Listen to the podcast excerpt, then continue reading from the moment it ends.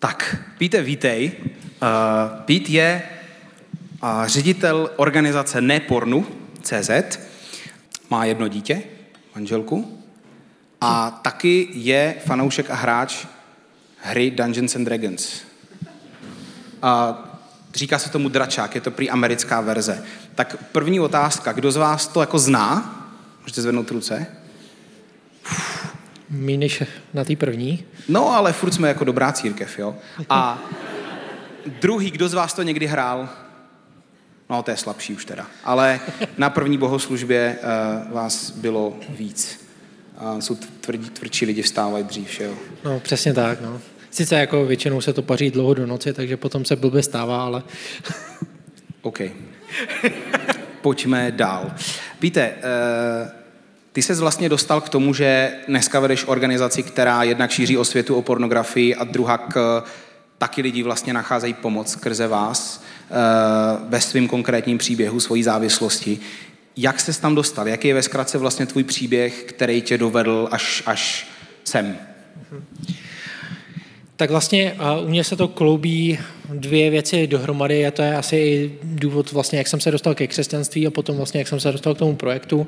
A já mám takovou složitou historii, že vlastně mamka se rozvedla, když jí byl rok, to byl můj první biologický otec, potom se vzala očím a očím mi mlátil a my jsme ho v podstatě se s ním rozvedla mamka a potom jsme ho dostali z baráka, když já jsem šel na Gimple a ze sedmičky na šestiletej, mamka tam upadla do tvrdého alkoholismu, já přišel do pěstounské péče mojí tety a potom mezi devítkou a prvákem tak jsem uvěřil na jednom English campu.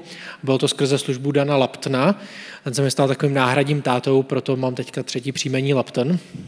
A zároveň vlastně, já jsem aspiroval tenkrát na to, že se stanu kazatelem, ale bohužel vlastně se stalo to, že jsem poměrně rychle po skončení ETSky tak vyhořel ve službě, skončilo to a bohužel mým rozvodem a na chvíli jsem byl i mimo církev a než jsem se to v sobě zpracoval, než mi Bůh dovedl zpátky k pokání, tak vlastně to trvalo asi další dva roky. A potom, když jsem teda přišel zpátky do církve a začal jsem zase nějakým způsobem fungovat, tak eh, jsem si stejně myslel, že Bůh se mnou skončil ve službě, ale ukázal, že ne, akorát, že chce, abych sloužil právě v oblasti, kde já jsem osobně selhal, což byla právě osobní čistota a ta sexuální.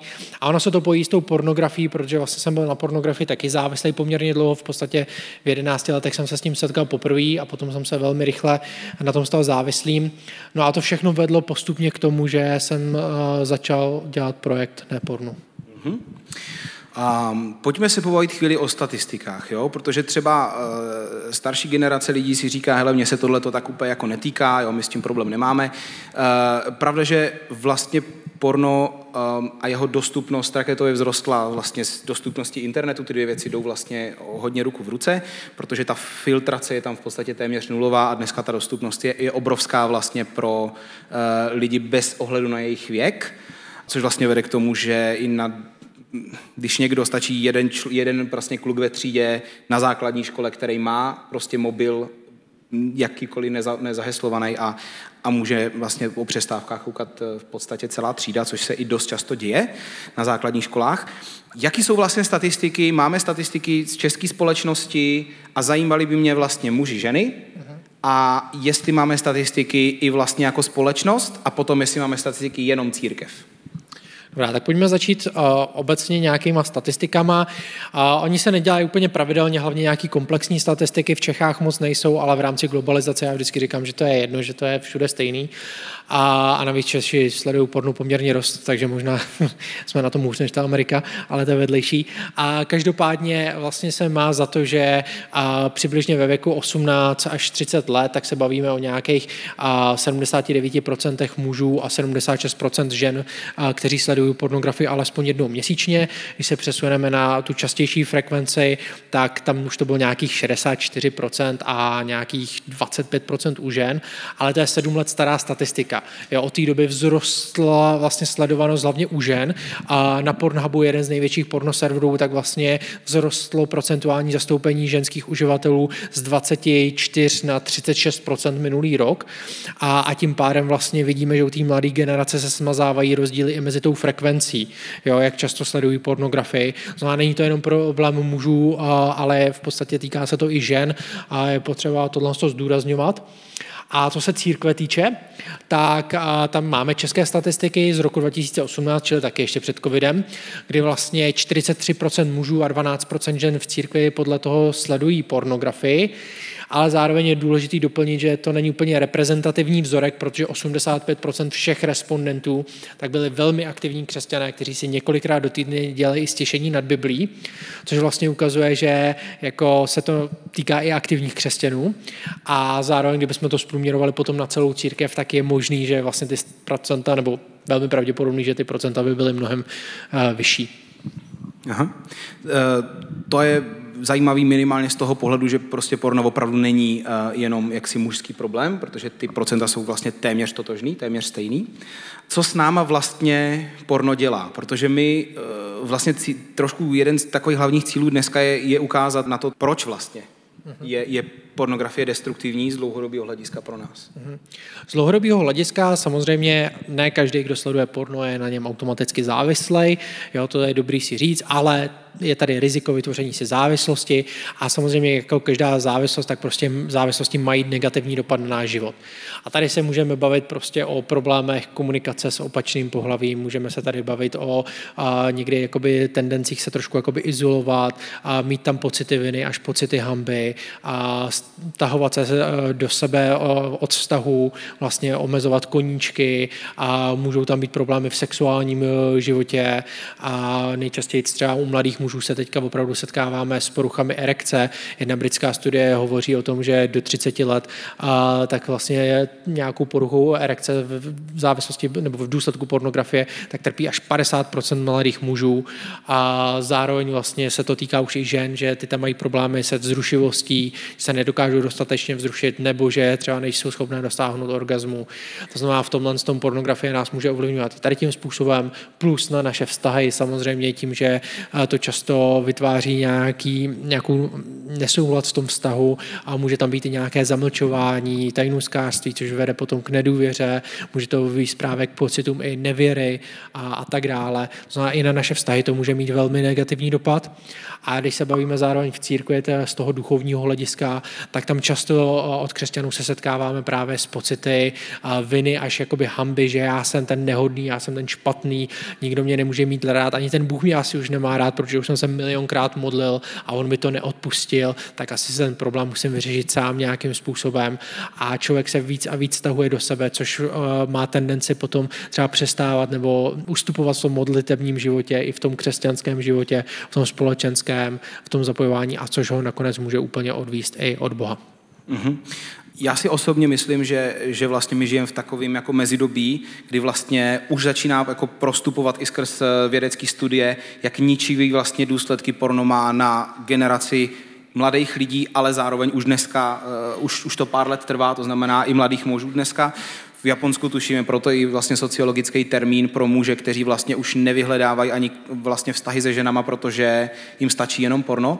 Já si osobně myslím, že z toho bude jako průšvih tak velký, že vlastně, a my většinou jako lidstvo reagujeme fakt jako pozdě na věci, které se dějou, ale mám pocit, že my teďka žijeme v takovém mezidobí, kdy vlastně ještě se nepřišlo na to, jaký strašně velký průšvih to je.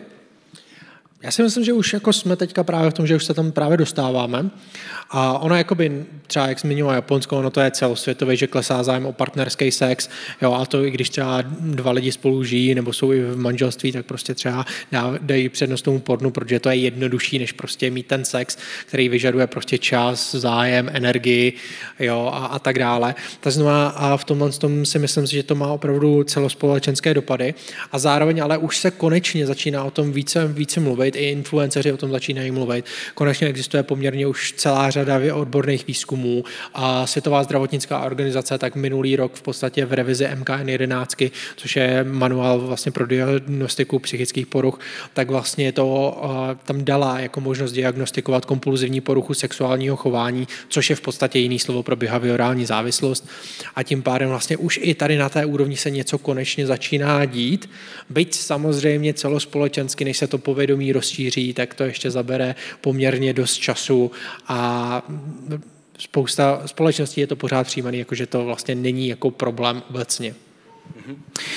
Když se teďka podíváme směrem jakoby do církve, na to, když je člověk jako následuje Ježíše, eh, jaký vlastně v boji s pornem pomáhá pán Bůh a aktivní následování Ježíše.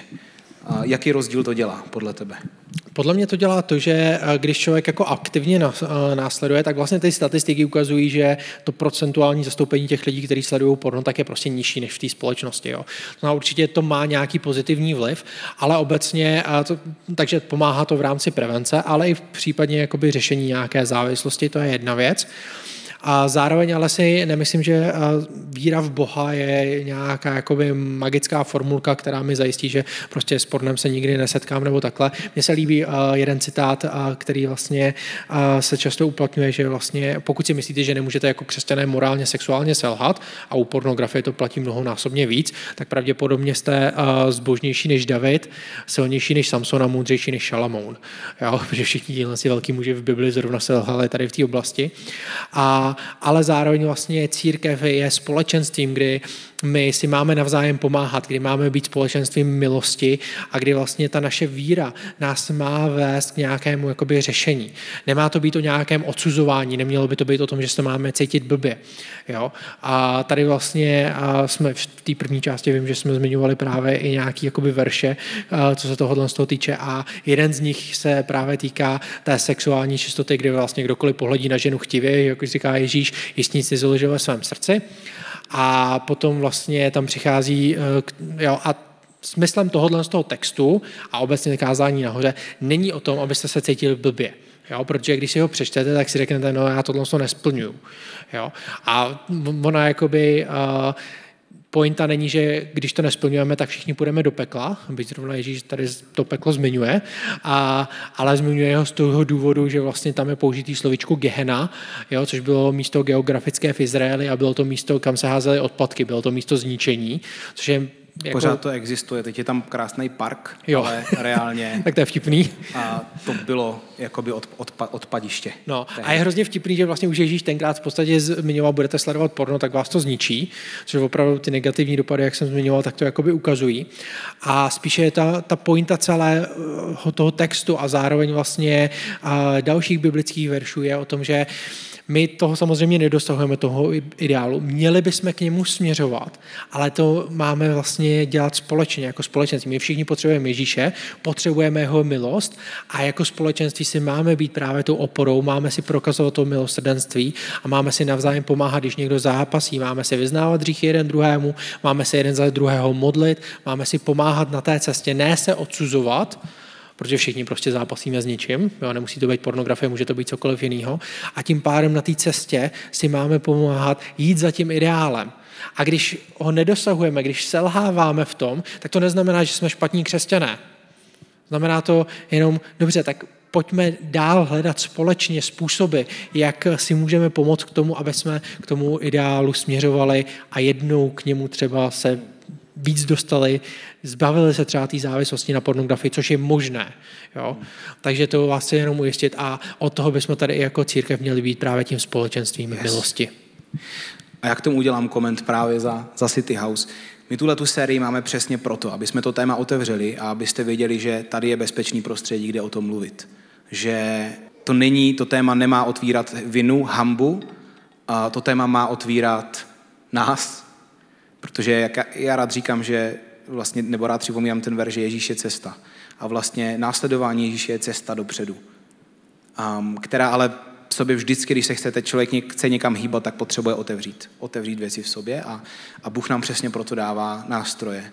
A komunitu, a Ducha Svatého, který nám změkčuje naše srdce, pokud mu to dovolíme, tak aby jsme se mohli s věcma otvírat a, a mohli nastoupit tu cestu uzdravení. A přál bych si, aby pro vás naše církev byla tím místem, kde ty věci otevřete, bez nějakého studu, a v komunitě lidí, která si navzájem důvěřuje, která si věří, která se navzájem neodsuzuje a budete moct v tom nastoupit nebo pokračovat cestou uzdravení. To je koment za nás, za City House.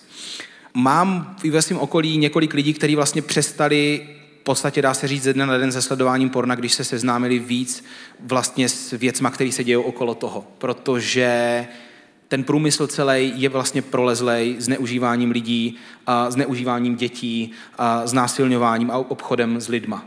Můžeš eh, nám trošku víc to přiblížit? Ono vlastně, když se na to podíváme čistě statisticky, kolik se prostě té pornografie točí, kolik se toho dostává, tak jako to není v lidských silách to jako pokryt nějak jako legálně, když to tak řeknu. A to znamená právě často tady byly aféry, ať už kolem Pornhubu nebo X-Videos, kdy právě se tam vystávaly na povrch právě věci, že dětská pornografie, zneužívání, znásilňování, vykořišťování, lhaní a tak dále. A to je prostě, jak ten pornografický průmysl funguje. Jo? A zároveň vlastně teďka, pokud jste se dostali k mm, dokumentu na Netflixu o Pornhubu, který vyšel teďka nedávno, a pokud náhodou někdo má s pornografií problém, nedoporučuji sledovat kvůli různým spouštěčům a pokud byste se na ně chtěli podívat obecně, tak nedoporučuji, protože je to hrozný dokument. A, ale jako v tom slova smyslu, že staví proti sobě dvě věci, které spolu vůbec nesouvisejí, protože celá ta kauza byla právě o tom, že se tam dostávali právě videa, kde tohle zneužívání bylo a ten Pornhub to umožňoval. A proti tomu oni postaví nějaký jako herečky, který jako se k tomu dostali, že to dělají jako dobrovolně, hrozně je to baví a hrozně to vychvalujou a podobně. A vlastně jak jim to potom jako ublížilo, že vlastně ten Pornhub přece tohle to, jako, to nebyl jako jeho hlavní záměr a podobně. A úplně to odvádí pozornost někam jinam. Nehledě na to, ale že i u těch hereček vlastně se ukazuje, že taky často si prošly nějakým zneužíváním a, jo, a tak dále a ve svém třeba životě předtím. Což je jakoby ne samozřejmě příběh jako všech pornohereček, ale účast, často se setkáváme s tím, že právě třeba v dětství prošli nějakým zneužíváním nebo nějakým problémem a tak dále. A ten pornografický průmysl to prostě živí, podporuje a tak dále. No a v tomhle tom a to není zdravý prostředí a, a právě, jak jsi říkal, spousta lidí právě potom má tendenci přestat, hlavně v dnešní době, době prostě, kdy se více zajímáme o to společenské otázky, tak má tendenci prostě přestat s pornografií právě kvůli tomu tomu. Jo, a ona sice potom jako existuje nějaká, jako, nějaký etický porno, kde teoreticky a právě se s těma a hercema a herečkama pracuje více jako a eticky, v tom slova smyslu, že tam je nějaká smlouva, že se tam o ně starají a podobně, ale za prvý to je vždycky placený, takže je k tomu horší přístup a za druhý i na tom si člověk může vybudovat závislost a za třetí ne vždycky etický porno je tak jako etický, jak eh, se prezentuje. No hlavně ty účinky jsou vlastně úplně stejný. Je vlastně jako jedno, eh, co za druh eh, člověk sleduje. Mě to vlastně, když to vezmu z takového, ještě, ještě jakoby se vrátíme k tomu duchovnímu pohledu, tak vlastně, vlastně porno není záležitostí jako samou o sobě, ale je to prostě součást naší sexuality, jo? naší intimity. Um, a nějakým způsobem to nabourává naše přemýšlení a zdraví vlastně nastavení, který, který pán Bůh dal, protože pán Bůh vlastně stvořil intimitu jako nesmírně drahocenou věc, která se vlastně rozbaluje celý život a člověk může nádherně v tom mít cestu a učit se a vlastně eh, pokud bychom tomu dali, dali vlastně vyloženě ten duchovní aspekt, tak ďábel vlastně vždycky nabízí náhražky něčeho, co nabízí Bůh, zkratky, eh, který vlastně ale zároveň ničí tu krásu toho, co vlastně stvořil Pán Bůh. To znamená sex, Stvořený Pánem Bohem je něco nádherného, ale je součástí mnohem většího balíku intimity a sexuality, která se buduje postupně uh, skrze emocionální uh, propojení uh, dvou lidí v manželství, v bezpečném prostředí. A tohle to je vlastně boží, boží, uh, boží záměr. Um, a vlastně porno je náhražka, která jakoby krátkodobě něco, něco dává, dává silný impuls tady, ale zároveň ničí to povědomí um, a tu schopnost budovat něco zdravého. Jo, já si myslím, že tady je do, dobrý, jak zaznělo to tady, sex jako obecně, pojďme si to říct na rovinu, je dobrý. Jo, není to nic špatného, na co bychom se měli jako v církvi dívat Nesmíte skrze prsty se. nebo takhle. Je to dobrý. Jo, pán Bůh to stvořil. Všichni, co jste v manželství, pověste amen. yes. jo.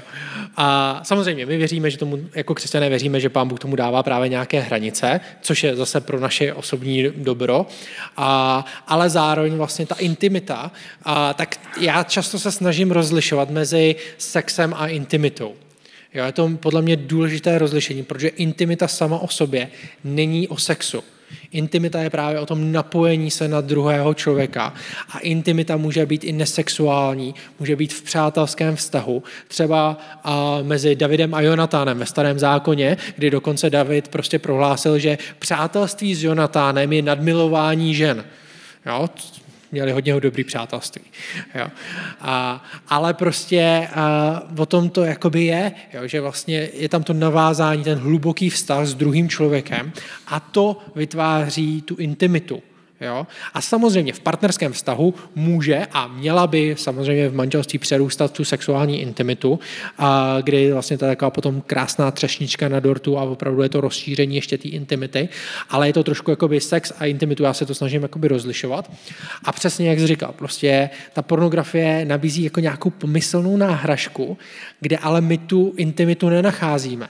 Ona sice znázorňuje ten sex, ale my tam nenacházíme žádnou intimitu, protože tam nejsou prostě vztahy, není tam, eh, prostě nejsou tam ty emoce, které my máme, není, nejsou tam dotyky, není tam vůně, co my bychom zakoušeli a je to od toho úplně odděleného. A my nemůžeme budovat intimitu v digitálním světě, to je nemožné. Vy intimitu nevybudujete ani skrze sociální sítě. To je důležité si říct. Jo?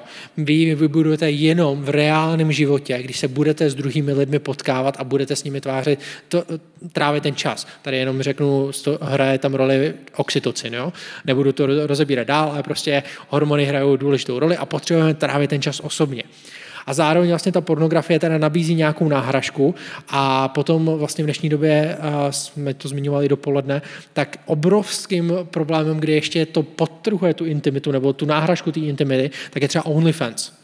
Jo, to je v podstatě další pornografická věc, jo, a, která je ve velké míře hlavně o pornu, co si budeme povídat. A tam vlastně ta iluze té intimity se ještě více prohlubuje tím, že vlastně vy si zaplatíte nějakou holku nebo jo, tak, a potom ona si s váma jako píše. Jo. Přitom ona možná si s váma ani nepíše, ona možná nějaký její manažer nebo nějaký prostě týpek, jako, o kterém ani vy nevíte, ale on píše si s váma za ní jo, a vytváří to ještě nějakou jakoby, iluzi intimity a tahá to ještě víc lidí peníze. Jo? To znamená, v tomhle tom je to velmi nebezpečný, ale prostě v tom digitálu ji nevybudujeme a my ji potřebujeme budovat společně v přátelských vztazích. Jo. A takový druhý koment, zase ty house, který si dovolím, eh, já, já považuji za klíčový nejenom vlastně jako varovat před pornografií, ale zároveň jedním dechem vlastně budovat a pomáhat budovat pozitivní věci, který, který vlastně, když budeme mít v našem životě zdravě, tak nebudeme vůbec mít jako potřebu uh, vlastně utíkat k pornu, protože vlastně porno je, je, je, jakoby, je útěk. Často člověk utíká, protože něco nenachází ve svém životě a protože chce rychle zaplácnout něco, co vlastně nemá, co je těžší získat. A pro lidi, kteří vlastně nejsou v manželství, tak to hluboký přátelství. Za mě církev by měla být místem, kde člověk vlastně nachází smysluplný hluboký vztahy, přátelství, kde může být otevřený s druhým člověkem, který se vlastně týkají intimity a sexuality. I vlastně jenom přátelský vztah je součástí naší intimity, je součástí i naší sexuality, protože tam ty věci můžeme bezpečně otvírat. Vlastně to je prostě pro lidi, kteří ještě nejsou v manželství a pro lidi, co jsou v manželství, tak hodnota zdravého manželského sexu musí být církví klíčová. Jo, proto jsem taky vás chtěl, abyste řekli amen. Jo. Jinak já v životě jsem to ještě nechtěl, jako aby někdo na něco tady říkal amen, jo, protože to je tak strašně křesťanská věc. Ale prostě na to, že sex je důležitý, to si to zaslouží. Jo. Jeden můj kamarád, eh, který je pastor, vlastně říká jako v takové nadsázce, a ona to moc nadsázka není, jo, že eh, zdravý manželský sex je jedna z hodnot jejich církve. Jo. A, a můžeme se tomu zasmát, ale reálně to je skvělý. My jsme ještě tak jako mladší, potřebujeme možná ještě víc zkušeností, víc ještě jako se dostat dál, ale tohle je hodnota, na kterou rozhodně jako chceme aspirovat.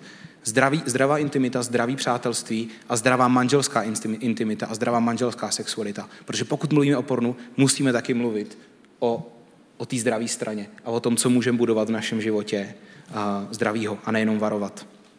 Pro to byl můj koment, ale klidně.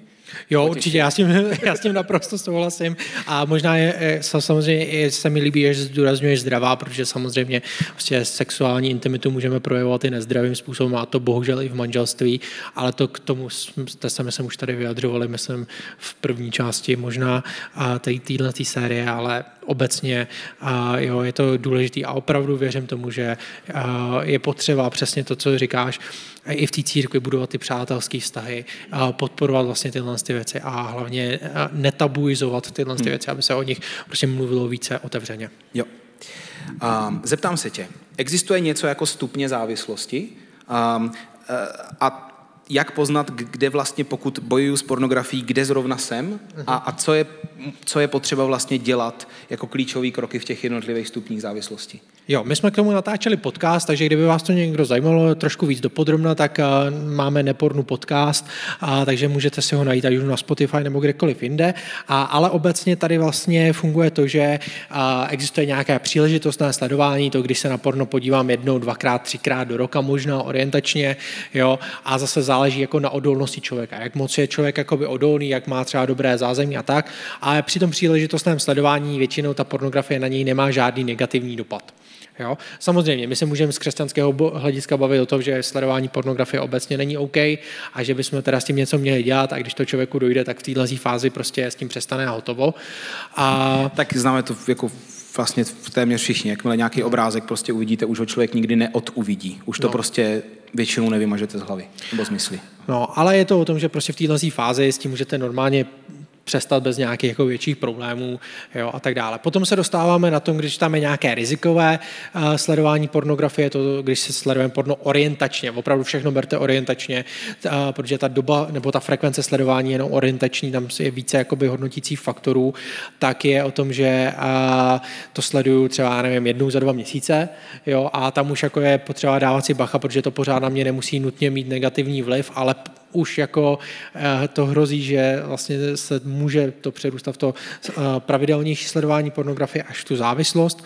Potom je tam nezdravý návyk, což je o tom, že já můžu sledovat porno třeba jednou měsíčně, anebo ho šest měsíců nemusím sledovat, ale potom během zkouškového, tak ho sjíždím každý den jo, protože je prostě nějaký stres, jo, a teďka, jo, to znamená reakce na nějaký stresor třeba, nebo na nějakou situaci a to může být jenom jakoby nárazový, a takže s tím je potřeba už začít eh, více pracovat. Potom už to přerůstá třeba v nějakou tu lehčí až střední a těžkou závislost. A ta lehčí závislost orientačně zase třeba, když sledujete pravidelně pornografii jednou za dva týdny, jednou týdně minimálně, tak vlastně už to může být třeba lehčí závislost. A tam je důležité říct, že u závislosti tam prostě budou nějaký negativní dopady na náš život. Uvidíme tam nějakou eskalaci, že budu sledovat to porno častěji nebo budu sledovat drsnější, více šokující formy pornografie a že už to bude právě právě ovlivňovat i to, jak já trávím svůj čas, svoje koníčky a tak dále, že případně, když s tím budu chtít přestat, tak se mi to nebude dařit, protože tam se budu k tomu vracet, i když budu chtít. Jo, to znamená, jeden ze znaků závislosti je, že i když chci přestat, tak se mi to nedaří. A, a v tomhle tom tak tam můžou být právě nějaké ty lehčí dopady, jak jsme už tady zmiňovali, problémy s komunikací až tak dále, a nebo to může přerůstat v nějaké větší, které třeba nemusím na první dobrou objevit. Jo. Třeba pubertáci běžně se setkávají právě s tím, že už se u nich projevuje porucha erekce, jo, a oni to neobjeví, dokud jako nemají ten první sexuální styk, že jo, jenže to už třeba za sebou mají stovky nebo tisíce hodin sledování porna, jo. Takže vlastně myslí si, že jsou v pohodě a teprve, když přijde na ten reálný sexuální styk, tak najednou zjistí, že nefungují a s tím nám píšou 15-letý kluci, prosím vás, jo. Takže opravdu bacha na to. Co páry, které se na porno dívají společně, považují to za inspiraci? Jak to může negativně ovlivnit intimní život? Může to ovlivnit negativně jejich eh, intimní život to, že vlastně ten jejich intimní život přestane být tak jako záživný, až vlastně ustane úplně, a, a nebo že třeba nebudou schopní se nabudit bez toho, aniž by se předtím nepodívali na porno. Jo. A s tím se setkáváme poměrně běžně. Zároveň vlastně jeden výzkum ukázal, že páry, kde oba sledují porno společně, tak zažívají větší míru sexuálního uspokojení, než páry, kde to sleduje jenom jeden a ještě většinou potají což je vlastně běž, eh, normální, protože vlastně pokud už to sledují dva společně, tak vlastně mezi sebou mají lepší míru komunikace. Jo, a kvalita sexu se odvíjí od jako zdraví komunikace. A tím pádem vlastně mají spolu lepší sexuální styk, ale Potom ten stejný výzkum ukázal, že páry, kde to nesleduje ani jeden z nich, tak mají ještě větší míru sexuálního uspokojení a netrpí žádnými sexuálními dysfunkcemi oproti těm párům, kde to sledují oba dva. Jo, to znamená, co budeme doporučovat, samozřejmě to je otázka. A v rámci té inspirace, jak bych řekl, jsou určitě jiné zdroje, kde se lépe inspirovat, ale základem je prostě zdravá komunikace. Jo, že se o těch věcech bavíme, co se mně líbí a co by jsme případně mohli společně vyzkoušet a tak dále. A pokud nevíte, kde začít, existuje spousta takových intimních třeba her, které můžete zkusit. Já jsem tady dopoledne doporučoval jednu slovenskou. Slovenskou. A, a jmenuje se Pomilujma, jo, kde to je prostě, že tam je uh, různé, ať už jakoby typy na nějaké sexuální aktivity, ale i jakoby otázky, jak se začít vlastně o těch věcech bavit, což může být poměrně dobrý starter, uh, jak to začít rozvíjet. Hmm. A já bych si přál, aby jsme vlastně chápali, že to, co vlastně nám Bůh radí v písmu, v Bibli, to, abychom ze sexem čekali do manželství, aby jsme s rozvíjením téhle části intimity čekali do manželství. Um, sexuální vlastně uh, čistota, to všechno nás má prostě chránit a pomoct. A, a výzkumy dnešní doby to všechno potvrzují. Potvrzují ty biblické pravdy. Potvrzují, že pokud chcete mít život, plný život, v plnosti toho, co vlastně tak, jak nás Pán Bůh stvořil, že poslouchat ho se vyplatí především nám, což je nádherný. Když potom vidíte tu 2000 let starou, no co víc, víc ještě vlastně nový zákon, ale a, a, a, když vidíme ty, tu tisíce let starou Bibli, jak, jak, jak pořád je aktuální dneska, tak je to skvělý. A já bych si přál, aby každý z nás to především chápal, proč. Proč to Bůh řekl. Proč nám radí tady tyhle ty věci. Protože to pořád má smysl. Píte, zeptám se tě eh, teďka ještě ke konci, co se týče vaší organizaci Nepornu. Jak to funguje, co přesně všechno děláte a jak vlastně pomáháte lidem? Mm-hmm. Tak od začátku tak eh, nabízíme to, že rozšiřujeme povědomí o problematice, to je jeden z hlavních cílů a tam v rámci toho tak máme web, máme sociální sítě, máme ten podcast a zároveň máme spoustu online kurzů, které jsou zdarma, ať už pro závislé, nebo pro partnerky závislých, nebo pro rodiče, nebo pro kamarády, nebo pro vedoucí v církvi. A, takže to je jedna, děláme k tomu semináře a teďka tenhle ten školní rok jsme začali pracovat na preventivních programech do škol, což je, bude další taková velká sekce, a, na které pracujeme a to je v rámci teda rozšiřování povědomí. A druhá hlavní část je, že nechceme jenom ukazovat, že tady je problém, ale chceme být součástí řešení problému a tak nabízíme pomoc lidem, kteří jsou na pornografii závislí. Primární takový produkt je e-coaching, čili nějaké e-mailové doprovázení, kdy člověk nám napíše, že má problém, my mu přiřadíme e-coache a ten se s ním dopisuje, provází ho tím procesem abstinence, s tím, že tam důraznuju, že to jsou dobrovolníci, kteří jsou sice proškolení, ale nabízíme laickou pomoc. Není to náhražka odborné pomoci. Jo? Takže to je jedna věc, ale pro spoustu lidí je to vůbec první možnost, kdy to otevřou s někým takhle v bezpečném prostředí a můžou to začít řešit. Zároveň vlastně teďka rozšiřujeme místní podpůrné skupiny, už jich funguje sedm, jedna z nich funguje tady a v Brně, a do toho máme ještě online forum, kde si lidi můžou výst anonymní deník abstinence a ostatní uživatelé je můžou povzbuzovat, komentovat a podobně funguje vlastně i Discord eh, eh, server, kde můžou diskutovat spolu jednotliví uživatelé a povzbuzovat se na cestě v abstinenci. Mm-hmm. Skvělý. Uh, Píte, ty budeš mít po konci bohoslužby stánek, kde vlastně budeš mít nějaký, jednak teda tričko, co máš třeba na sobě, jo, um, slušně pře, pře, eh, přeloženo do háje spornem. Jo? A taky nějaké knížky. Co mě zaujalo, jsou tam knížky pro komunikaci s dětmi. Eh, předškolní věk, školní věk, protože ta komunikace je strašně důležitý vlastně, aby samozřejmě důležitý kdy, jak to otevřít, eh, ale je důležitý, aby vlastně dítě mělo doma bezpečný prostor, kde může o těch věcech mluvit s rodičem a aby vlastně naše děti nevychovávala jenom společnost jenom to, co zažijou vlastně ve škole, protože to je vychová, pokud my budeme mlčet.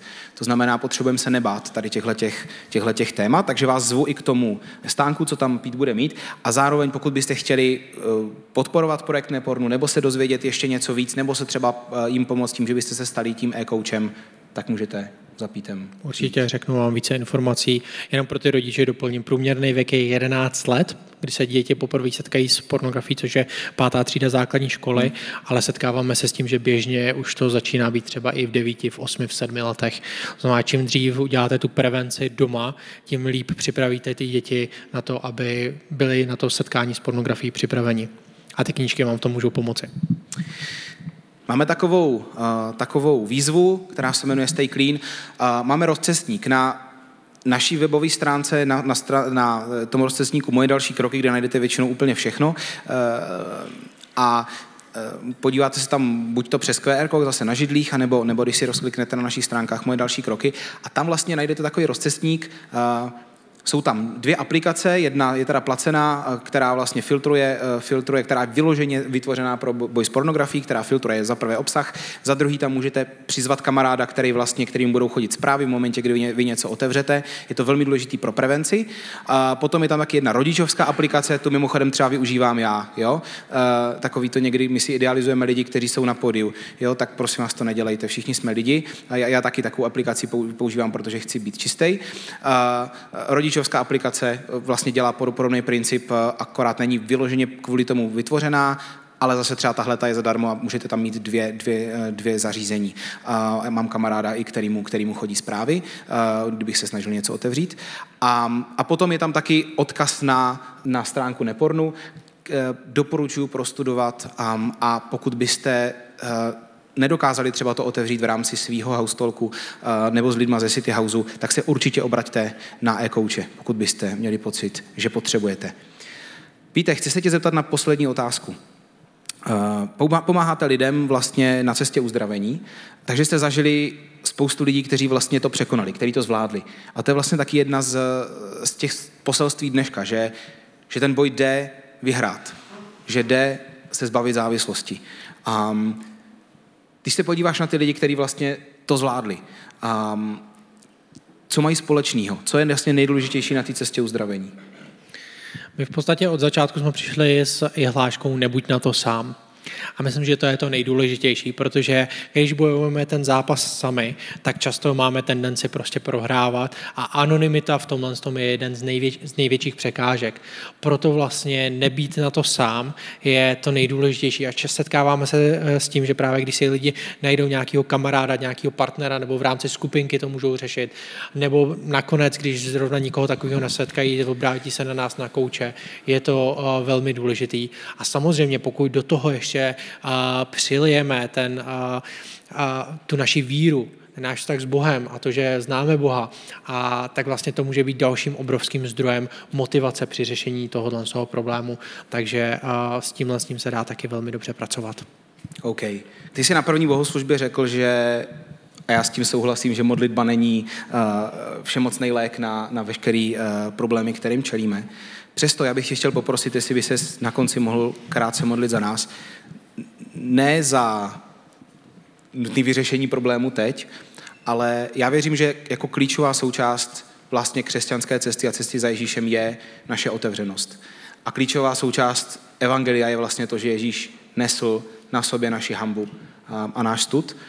A, a přál bych si, kdyby se mohl modlit za, za odvahu, za otevřenost, udělat ten další krok, tak jak ho každý z nás tady potřebuje udělat.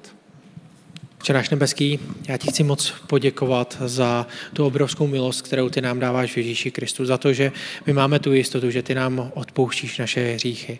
To, že my v tobě můžeme najít právě ten pevný bod, tu jistotu a to přijetí, který často potřebujeme v našich životech. To ujištění, že na, to, na ten zápas nejsme sami.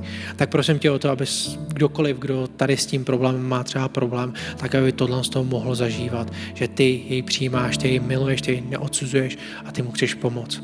Zároveň ti chci po, prosit o to, aby jsme mohli vždycky nacházet tu odvahu, přicházet a jak za tebou, tak ale i za druhými lidmi kolem nás, za bratry a za sestrami v Kristu, aby jsme dokázali ten, ten problém začít řešit, aby jsme na to nemuseli být sami, aby jsme našli tu odvahu udělat ten krok a vyjít e, ven s tím, s čím zápasíme.